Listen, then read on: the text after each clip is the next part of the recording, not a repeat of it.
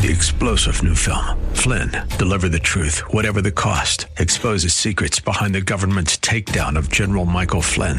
Flynn knew what the intel world had been up to. He ordered the first audit of the use of contractors. This set off alarm bells. He told the truth. He was the most dangerous person for Donald Trump to hire. They had to get rid of Flynn. Flynn, deliver the truth, whatever the cost. Available now. Watch it today. Go to salemnow.com. Salemnow.com. This program is sponsored by North Valley Church of Christ.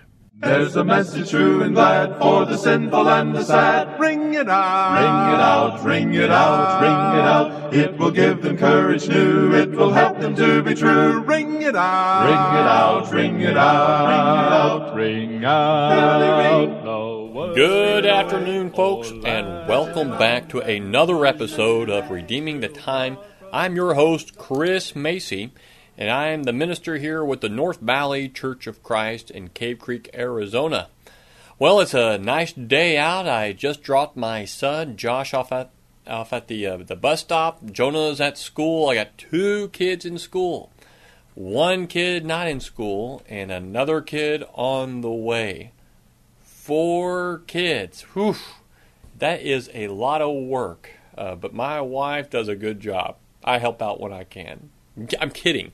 I do all that I can, and uh, we work together, and, and, we're we're a happy family. Uh, and uh, we, I'm just uh, it just I guess I'm bringing that up because I see some people with more than four kids, and it just baffles my mind. How do you get it done? And of course, I know how. You get it done by uh, trial and error. Uh, eventually, you figure out the best way to to get it done, and you work it out, and you just make it work.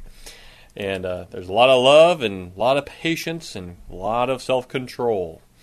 So, everybody out there who have children, and keep it up. I know there are times when it can be frustrating, it can uh, wear your patience thin, but stay strong and uh, hold to the principles that we find in God's Word on raising our children. And speaking of principles, now I'm not going to be talking about children today, but I do want to talk about principles of Christian liberty.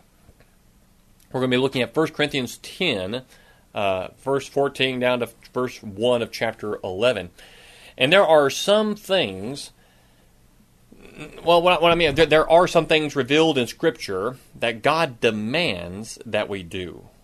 Okay, to neglect doing these things uh, would result in a severing a relationship with Him, like repentance uh, of sin being baptized into Christ. I know some of you disagree with that, but uh, we'll I'll continue that discussion at a later note, or if you want to write in or call me, we'll most certainly discuss that.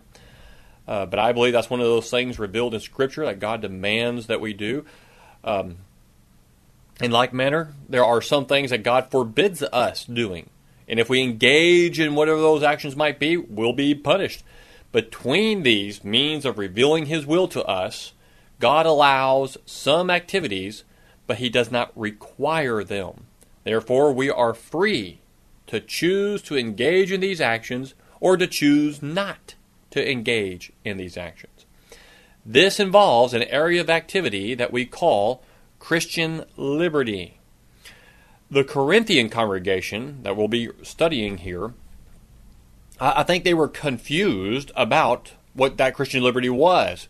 It becomes the topic of a real lengthy discussion from the uh, from Paul. It really starts way back at 1 Corinthians chapter 6, around verse uh, 10 or 12, and it goes all the way through to chapter 11, verse 1 that we'll be looking at this uh, afternoon. And some of these uh, uh, brethren at Corinth had continued that pagan practice of going to temple harlots, prostitutes, claiming it was part of their freedom of choice in Christ. Paul corrected that misguided presumption by showing that's immorality. That's the first part, chapter 6 there. And others, uh, so overcome by immorality of the city, thought that they could be more righteous, more spiritual, if they didn't engage in sexual gratification even with their spouses. And so Paul reminds them there's marital responsibilities. You don't have liberty to get out of that. That's chapter 7. And in chapter 8, he chastises those who exercise their liberty to hurt or, or, or to the hurt of others. And some with a weak conscience against eating meat sacrificed to idols were encouraged to violate their conscience when a stronger, more mature brother participated in that practice. So in chapters 9 and 10, Paul lays down two principles that are naturally involved in the practice of Christian liberty. The first one freedom means that you can say no to a liberty. That's freedom. We're not under obligation to do a thing simply because it is allowed. Um, he uses himself as an example, uh, showing that he could have taken support from the Corinthian congregation for his work, but he chose not to because he didn't want to cause any kind of hindrance to the gospel of Christ. That's 912. He always did all things for the sake of gospel, 923, and this meant saying no to some of his liberties. A second general principle of freedom involved the exercise of self control. If you cannot say no to a liberty, you know, if you just can't say no, you always got to do it, guess what? It's no longer a liberty. It's not, if you can't say no to it. So Paul here promotes self restraint, and he uses the illustration of those athletic games there in 924 to 27. He talks about buffeting his own body, and then he adds the example of lack of self control among the ancient Israelites there in chapter 10, 1 through 13. And in these later uh, illustrations, he emphasizes the consequences of opposing the will of God. Now, in our text, I'm going to read here in just a second. It starts there in chapter 10, verse 14. Paul does two things. Number one, he makes a specific application to the Corinthian situation from his teaching on Christian liberty. That's four, verses 14 to 22. And then, secondly, he lays down six principles to help guide us in the exercise of our freedom.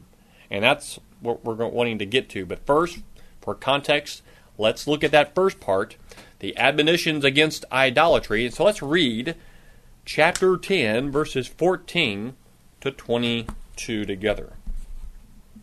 Paul writes, Therefore, my beloved, flee from idolatry. I speak as to wise men. You judge what I say. Is not the cup of blessing which we bless a sharing in the blood of Christ? Is not the bread which we break a sharing in the body of Christ?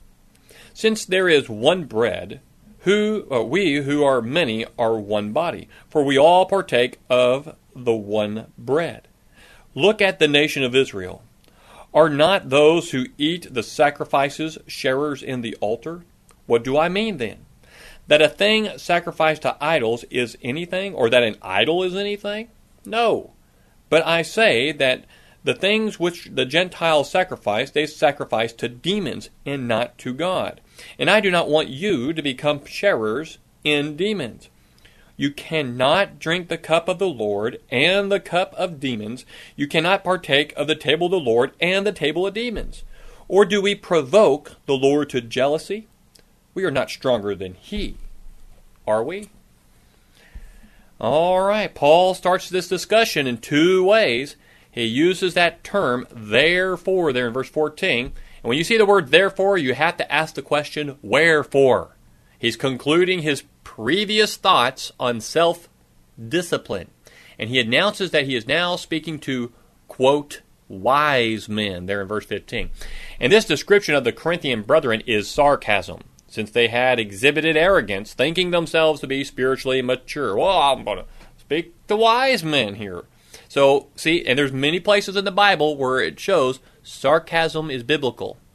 Now, I like sarcasm, but I do sometimes, you know, get a little too carried away with it. But sarcasm, biblical. So it's okay for me to do that.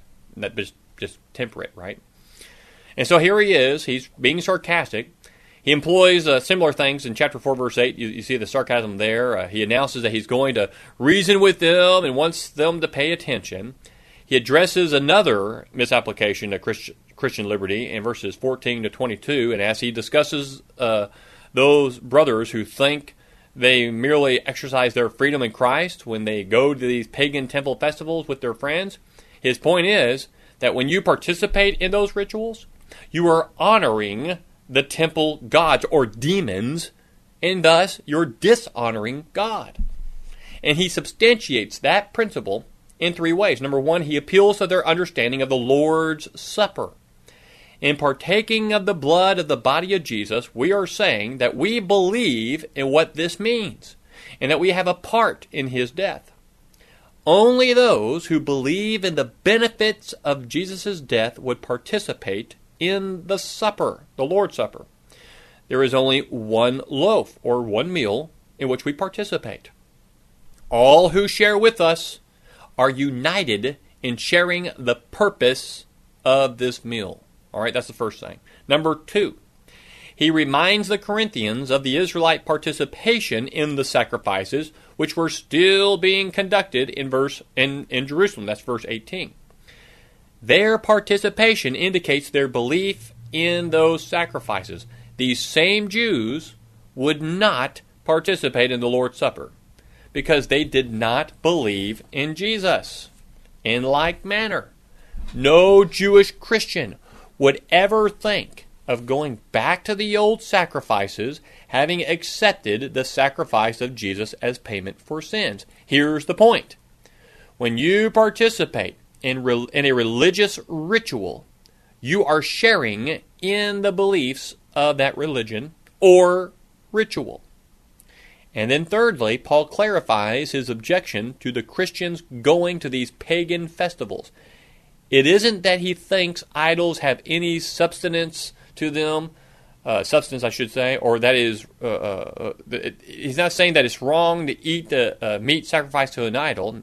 This was more fully discussed in chapter 8. His point here is that Christians who participate in these kinds of demon worships are sharing in the belief of that religion. That's there in verse 20. We cannot have divided loyalties, and our actions reveal our loyalty. If we choose to participate in the activities of the pagan temple, we are being unfaithful to the Lord. It's much like a man who marries a woman. He pledges his love, but then he has an affair with another woman. And he might argue that, you know, it, it didn't mean anything. But the wife will not accept such an excuse. It did mean something. The Corinthians may argue that they don't believe in idols, so their participation in the temple festivals that doesn't mean anything. Yet God does not see it that way. And the action would provoke God to jealousy. Verse 22. And so Paul concludes by asking the Corinthians if they think they are spiritually stronger than a God who has been betrayed. The answer is obvious, isn't it? It is. And that leads us into the most the, the more important section for us this afternoon, what I want, us, want you to see. That's going to be 1 Corinthians chapter 10, verse 23, and all, all the way down to ver- chapter 11, verse 1. Let's read that passage together. All things are lawful, but not all things are profitable. All things are lawful, but not all things edify. Let no one seek his own good, but that of his neighbor. Eat anything that is sold in the meat market without asking questions for conscience sake. For the earth is the Lord's and all it contains. If one of the unbelievers invites you and you want to go, eat anything that is set before you without asking questions for conscience sake. But if anyone says to you, This is meat sacrificed to idols, do not eat it, for the sake of the one who informed you, and for conscience sake. I mean, not your conscience, but the other man's. For why is my freedom judged by another's conscience? If I partake with thankfulness, why am I slandered concerning that for which I give thanks? Whether then you eat or drink, or whatever you do, do all to the glory of God. Give no offense either to Jews or to Greeks, or to the church of God. Just as I also please all men in all things, not seeking my own profit, but the profit of the many, so that the many, so that they may be saved. All right. So, Having clarified the misconception that occasional participation in pagan ritual was merely a matter of Christian liberty, Paul lays down some principles to help us know how to employ our freedoms in Christ. We will set forth these principles in a series of six questions that we can ask before we engage in any particular freedom allowed in Christ. This is so important for all Christians to know and understand today. If you if you can keep these six questions in your mind and ask these, it will go a long way to help you in your spiritual walk with Christ. Here's the first question, found in verse 23. You need to ask this whatever you're facing, is it profitable? Is it profitable? The word profit, and I don't mean prophet like uh, uh, from the Old Testament, profit as in like making money. It makes us think of the business world. You know, they, they want to make profit. And in a business, you're free to spend the money you make in any way you choose. Yet some choices would not be beneficial to the health of your company. A businessman might have the funds to purchase an airplane, but simply because he can do it does not mean that he should do it, right? Some choices are actually a drain on the business. One should only make those choices which benefit. So, in like manner of that, we should ask this question regarding our choices of our of the liberties we have or that the liberties that God has given us. For example, if we are if we are thinking that we have the freedom to engage in social drinking of alcohol, we should ask if that would really be spiritually beneficial to us. And the reason why I bring that up, some people think I know that uh, they think that drinking alcohol is a sin, any kind of alcohol. Well, I don't see that in the Bible. But I'm not going to be pushing that on folks who think, oh, you know, drinking alcohol is a sin. I'm not going to go and try to offend their conscience unless they're, tr- they're tr- telling me, oh, if you drink any alcohol and teach that it's okay, you're going to hell. That's not true. They can't do that. It is not a sin to drink alcohol. Nevertheless, ask this question if you're a Christian, is it profitable? to drink alcohol. Is it? I mean, come on, if you're going to be honest with yourself, it is not profitable. It's going to be, you're going to hurt the conscience of, of people in the church and those who are immature, and, and you're going to have a, a difficult time also with some of those who are in the world. Is it profitable? Here's the second question Does it edify? Verse 23. The word edify just means to build up we get our English word edifice or building from this term. Christians are people who build up one another, and we should do nothing that tears down the church. I should want to help my brothers and sisters to build a spiritual life that is pleasing to God, and they should attempt to do the same for me.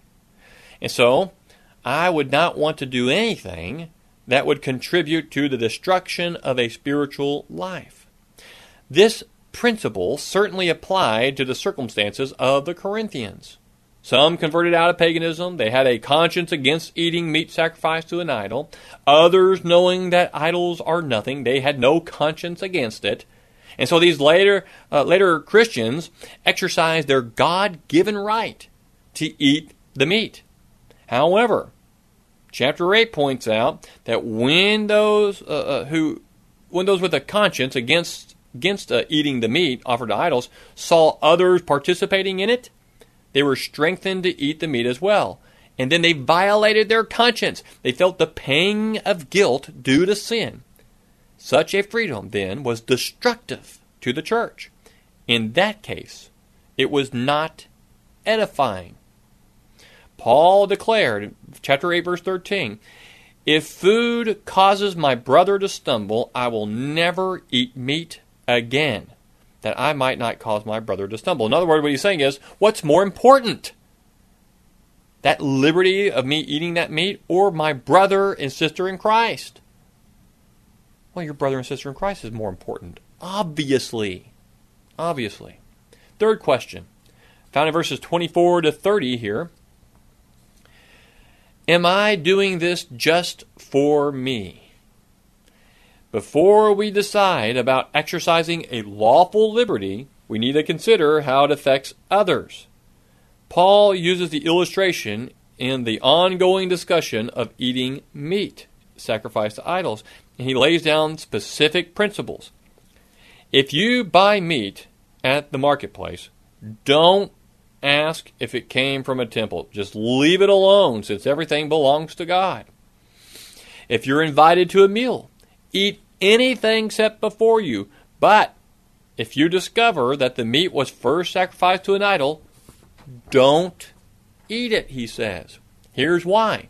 You should not eat because of another's conscience who might see you.